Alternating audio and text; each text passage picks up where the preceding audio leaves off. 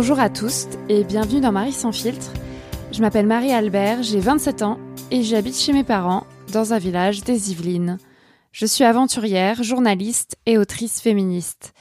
Je me définis toujours comme une femme cisgenre, célibataire, pansexuelle, française, blanche, jeune, mince, valide, athée et d'origine bourgeoise.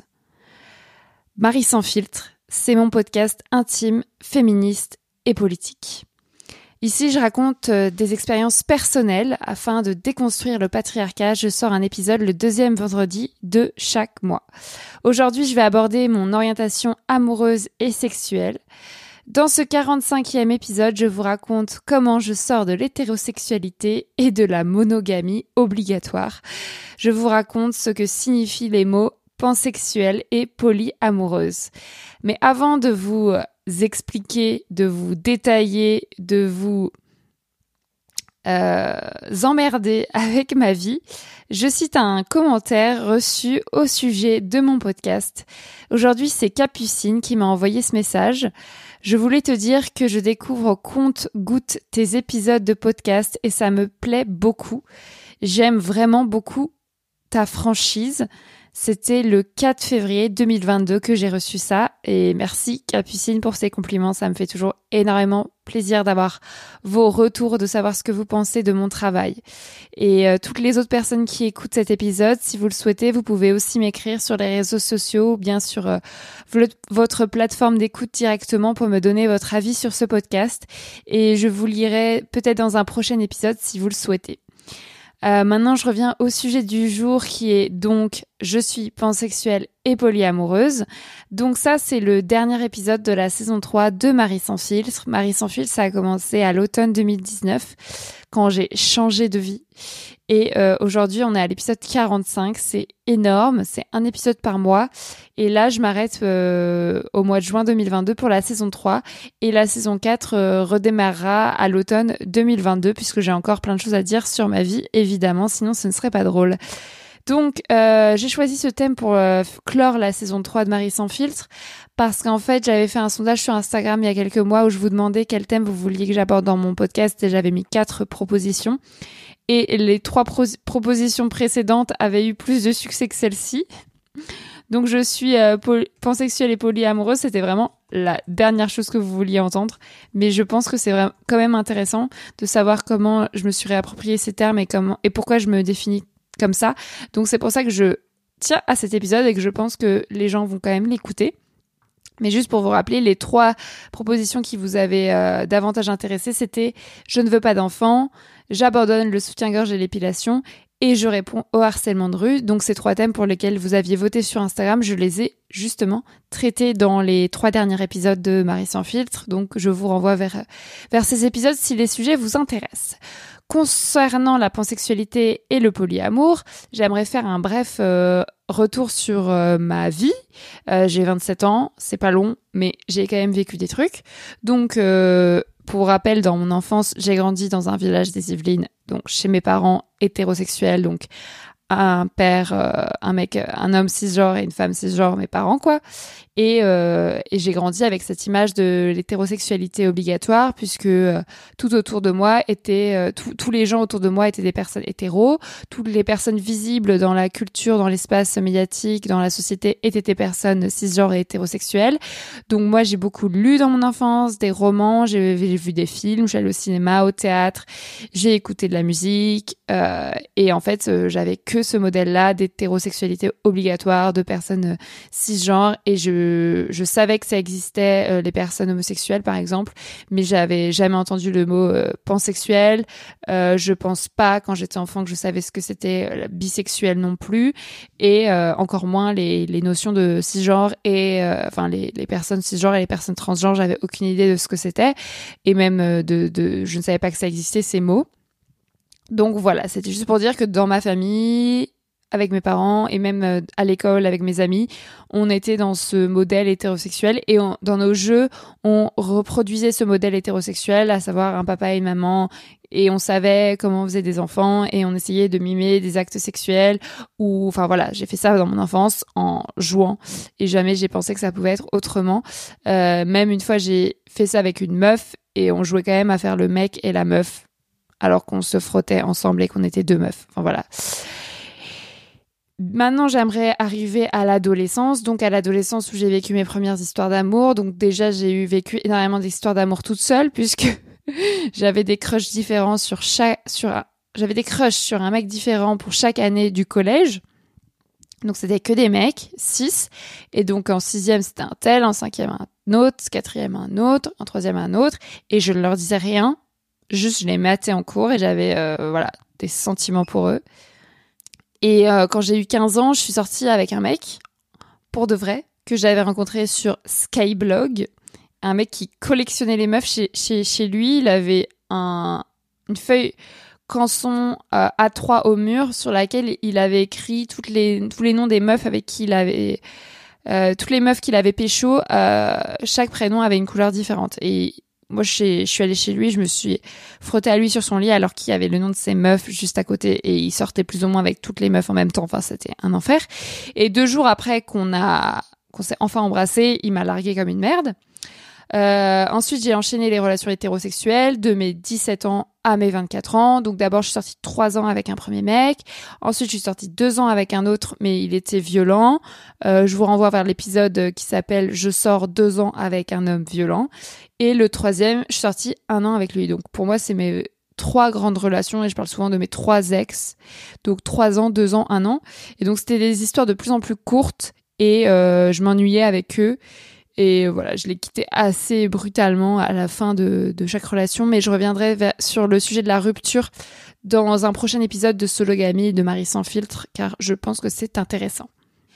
Ensuite, euh, j'ai multiplié, bah, quand à 24 ans, je me suis retrouvée célibataire en 2018, j'ai multiplié les aventures avec d'autres hommes cisgenres hétérosexuels. Euh, des aventures sans lendemain avec des hommes qui me maltraitaient émotionnellement, qui me donnaient des miettes de pain et donc à cette époque-là, je souffre beaucoup car je suis dépendante affective de ces mecs et je dois rompre tout contact avec eux pour enfin les oublier. C'est-à-dire qu'au moment où j'ai décidé qu'ils me traitent trop mal et que je souffre trop et que ça va nulle part, mais ça peut mettre plusieurs mois pour que je m'en rende compte, là je sais rompre et donc je reviendrai à ce sujet de la rupture pour lequel je suis très douée euh, dans un prochain épisode. Donc j'enchaîne les histoires, mais euh, je ne parviens pas à me remettre en couple et je redécouvre euh, le célibat. Euh, mais faut vraiment vous dire que parallèlement à toutes ces histoires hétéro, je n'ai jamais été fidèle au sens euh, qu'on connaît, c'est-à-dire que j'ai toujours eu des relations extra-conjugales, j'ai embrassé d'autres hommes et surtout d'autres femmes en étant en couple ou même les courtes périodes pendant lesquelles j'étais célibataire. Et je n'ai fait du sexe certes qu'avec des hommes cisgenres jusqu'à aujourd'hui, mais euh, je suis attirée amoureusement et sexuellement par d'autres personnes, des personnes euh, des femmes, des personnes qui se définissent comme des femmes ou des personnes euh, trans, euh, des personnes qui se définissent par exemple comme non binaires. Et un jour, j'ai failli coucher avec une meuf, mais j'ai changé d'avis au dernier moment parce que soi-disant qu'elle ne me enfin pas soi-disant, parce qu'elle ne me plaisait pas assez. Donc voilà. Mais ce qui est paradoxal, c'est que quand je complètement contradictoire, c'est que quand je couche avec un homme cis, je ne me demande pas s'il me plaît assez, j'y vais, je consomme et je repars. En fait, j'adore le sexe et je peux coucher avec des hommes euh, qui ne me plaisent pas. Euh, mais je dis tout le temps que j'ai un blocage avec les meufs parce que je vais réfléchir mille ans avant de faire le premier pas ou de coucher avec l'une d'elles. Il faut vraiment, vraiment, vraiment, vraiment qu'elle me plaise pour que je sois sûre à 100, 100, 100, 100% que nous allons passer un bon moment. Et donc, c'est impossible à vérifier je me démotive, je laisse tomber.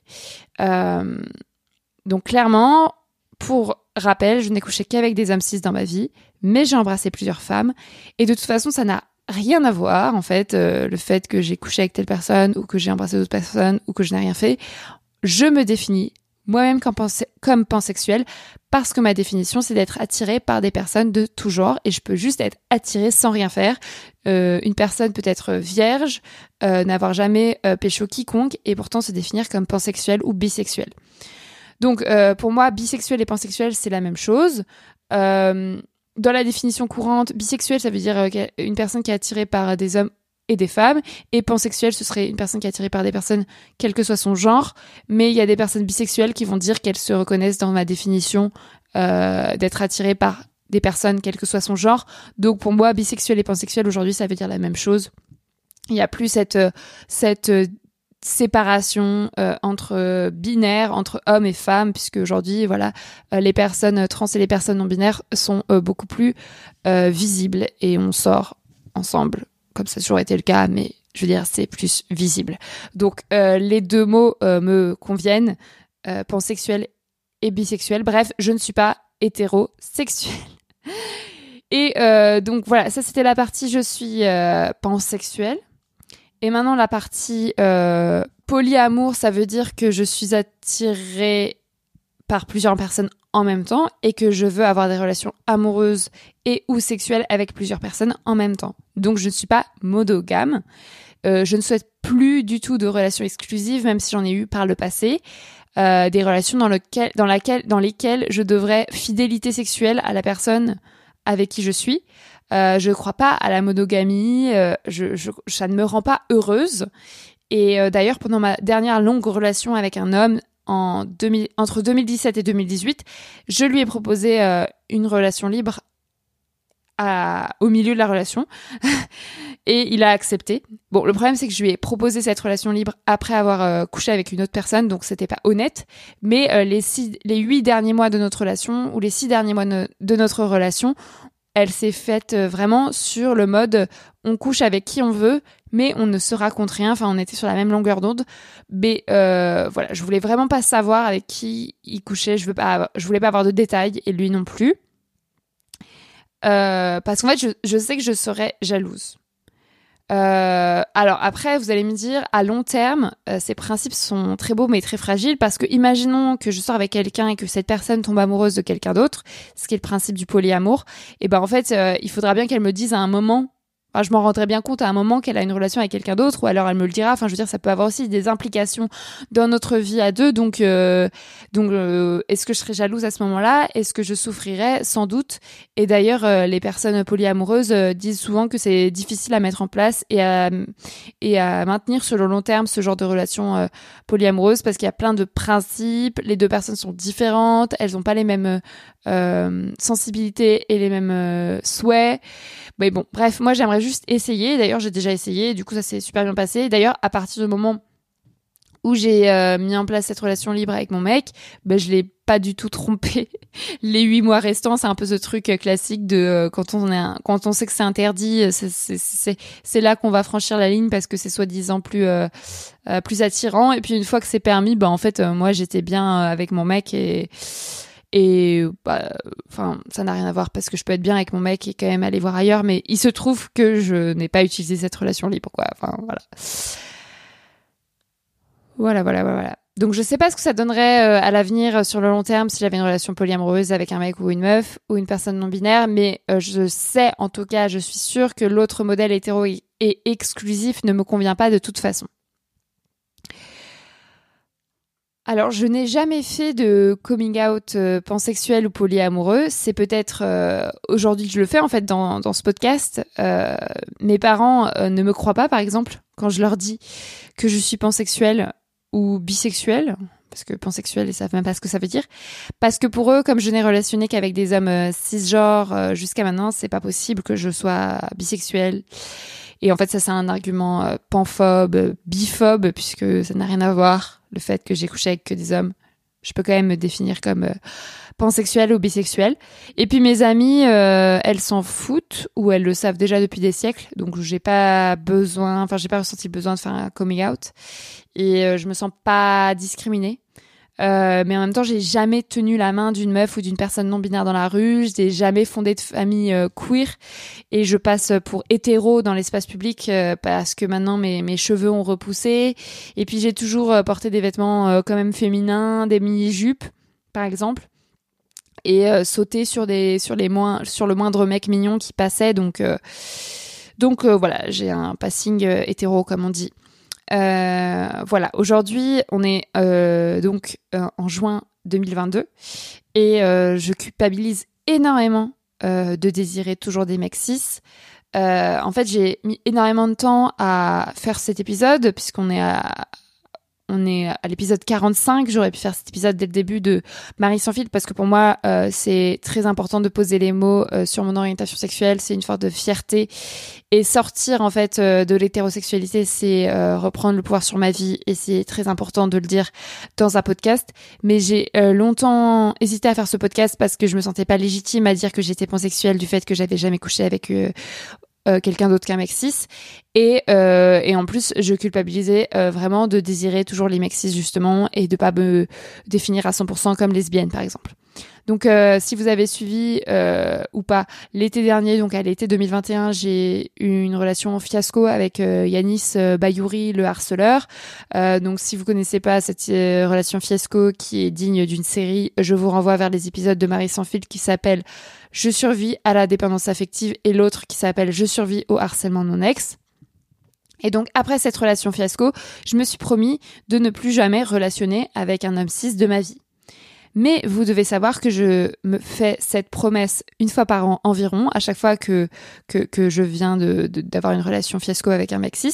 Et je ne tiens cette promesse que quelques mois à chaque fois avant de céder, euh, entre guillemets, l'été suivant face au charme, entre guillemets, d'un mec quelconque. Donc, on, Aujourd'hui, juin 2022, on peut dire que j'ai relationné, avec personne depuis août 2021. Donc ça fait 10 mois, donc je suis très fière. Mais j'imagine que j'aurai une nouvelle relation histoire naze avec un mec cis euh, cet été par exemple. Parce que l'été, euh, j'ai beaucoup plus de libido et je sors de ma caverne, de mon hibernation, de chez mes parents et je vais en festival, etc. etc à, ce point-là de, l'épisode, vous devez penser, mais pourquoi n'essaie-t-elle pas d'avoir une relation avec une meuf ou euh, une personne euh, trans, par exemple euh, Puisque je veux pas d'homme cis. Eh bien, en fait, je ne sais pas pourquoi je n'y arrive pas. Hein. dernièrement, par exemple, j'ai eu un crush sur une meuf cool, et quand j'ai essayé de la choper après des mois d'approche, elle a pécho un mec cis lambda juste à côté de moi. Juste, juste à côté de moi. Genre, je l'ai vu pécho un autre mec juste à côté de moi, alors qu'on se draguait depuis des mois. je pense que vous savez, vous connaissez cette émotion, ce sentiment, que ça vous est déjà arrivé, mais c'était horrible. Donc la plupart du temps, euh, bah là, j'avais une bonne excuse, mais d'autres fois, je trouve d'autres excuses pour ne rien tenter et rester dans ma caverne. Et puis, en fait, les meufs, c'est d'abord mes amies, en fait. Vu que je les vois pas comme des objets, et bah quand elles me plaisent, je me dis, euh, soit elle est hétéro, soit elle est pas attirée par moi, mais en fait, je passe, je, je fais rarement le premier pas parce que en fait j'ai pas forcément besoin de les pécho vu que je les vois pas comme des objets. Et même si elles me plaisent je me dis bah si on est amis c'est toujours ça de cool quoi. Donc euh, il peut se passer des mois euh, sans qu'il se passe rien. Et très souvent je découvre qu'elles sont hétéro pas attirées par moi ou qu'on est juste amis et qu'en fait je suis pas attirée par elles. Et du coup la plupart du temps quand j'ai un crush sur une meuf c'est en soirée. Mais euh, je suis pas amenée à la revoir et il se passe rarement des choses alors que, au contraire, quand un mec cis croise mon regard, je fais n'importe quoi pour le choper. Je sais exactement quel levier actionner. En fait, je, les vois vraiment comme des objets sexuels et vice versa. Et donc, je vais assouvir mon désir, mon instinct, mon envie. Je vais pas réfléchir, je vais foncer. Il faut que je le mette dans mon lit, il faut que je le mette dans mon lit, il faut que je le mette dans mon lit. Et quelques jours plus tard, je vais souffrir euh, parce que c'est un connard. Donc si vous comprenez pas euh, ce que je viens de dire, je vous, redirige vers l'épisode Pourquoi je tombe amoureuse des connards de la première saison de Marie sans filtre. Voilà, je suis pansexuelle et polyamoureuse, mais concrètement, il ne se passe rien. Je suis célibataire depuis août 2018, ça fait bientôt 4 ans. Euh, vous devez le savoir, j'anime un autre podcast qui s'appelle Sologamy, un podcast pour les célibataires qui n'ont besoin de personne, lol.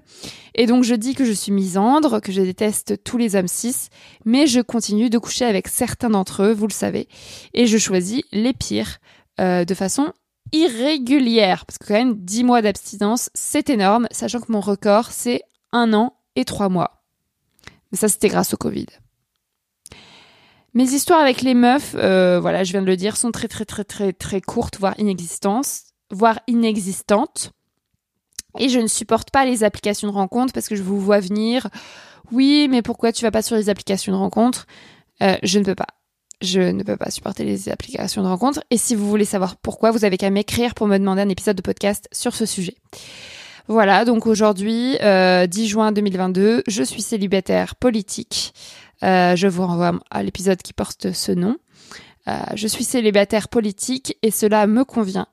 Mais j'espère qu'un jour je lècherai des chattes et franchement j'ai très très très très très hâte. Parce qu'il y a des meufs qui disent que ça qu'elles s'imagineraient pas lécher des chattes, mais moi c'est mon rêve en fait, c'est mon rêve. Enfin, je veux dire, j'ai sucé tellement de bites, donc euh, les chattes à côté, c'est, je sais pas, c'est le, c'est le paradis, quoi. Ça me semble vraiment le paradis. Quand je vois ma chatte, je me dis, mais j'aimerais tellement la lécher. Vraiment de ouf. Voilà, je clôt cet épisode avec cet espoir et comme j'ai que 27 ans, euh, j'imagine euh, que d'ici la fin de ma vie, j'aurai peut-être éventuellement léché des chattes. Après, j'ai rien contre sucer des bites, hein, mais vraiment. Voilà, je pense que j'ai dépassé le quota. Euh, merci pour votre écoute. Euh, quand je vous retrouverai euh, au mois d'octobre 2022 pour la saison 3, pour la saison 4 de Marie sans filtre, j'aurai 28 ans. Donc voilà, je suis du 94. Mais d'ici là, ce que je vous propose, c'est d'écouter mon second podcast Sologamy, justement, qui décortique les enjeux autour du célibat, de la vie solo, de l'injonction au couple et justement à l'hétérosexualité avec des personnes expertes euh, chaque premier mardi du mois. Euh, et pour ce qui est donc de Marie sans fil, je l'ai déjà dit, je clôt la troisième saison de mon podcast ici. C'est le dernier épisode, mais je ne vous abandonne pas, puisque je vais rediffuser des épisodes importants et à mon avis sous-estimés de Marie sans filtre tout l'été. Et donc je reviens au début du mois d'octobre 2022 pour la saison 4. En attendant, je vous invite à m'écrire pour me faire un, retour sur cet épisode. Je vous l'ai dit, c'est très important pour moi. Mon pseudo, c'est Marie-Albert FR sur les réseaux sociaux. Si vous avez aimé ce 45e épisode, vous pouvez aussi lui donner un maximum d'étoiles sur votre application d'écoute et le commenter bien sûr. Euh, je tiens aussi à, remercier euh, personnellement toutes les personnes qui soutiennent financièrement mon travail. Euh, Manon, Aristide, Kevin, Lou, Thomas, Mathieu, Blandine, Tara, Elsa, Emery, Roxane, Colline et Clémence, qui sont vraiment des personnes très généreuses qui donnent régulièrement à ma cagnotte Tipeee. Euh, vous aussi qui écoutez ce podcast, si vous souhaitez euh, euh, soutenir et rémunérer une partie de mon travail, je vous invite à vous rendre sur la page de cette cagnotte et le lien est dans la bio, dans la description de l'épisode. Vous pourrez de cette façon me faire un don ponctuel ou récurrent et ça m'aide très très très beaucoup car c'est la seule source de revenus pour la production de mes podcasts. en attendant, vous pouvez aussi vous abonner à ma newsletter pour recevoir de mes nouvelles une fois par mois. Euh, je vais l'envoyer dans quelques jours, donc c'est le moment de vous inscrire. Euh, vous y apprendrez, par exemple, ce que j'ai prévu de faire cet été 2022 à la place de mes podcasts, et c'est très important. Euh, voilà. je mets le lien d'abonnement dans la description de l'épisode et cette newsletter est gratuite. Merci beaucoup et à bientôt pour de nouvelles aventures. je vous embrasse et je vous aime fort. Bisous.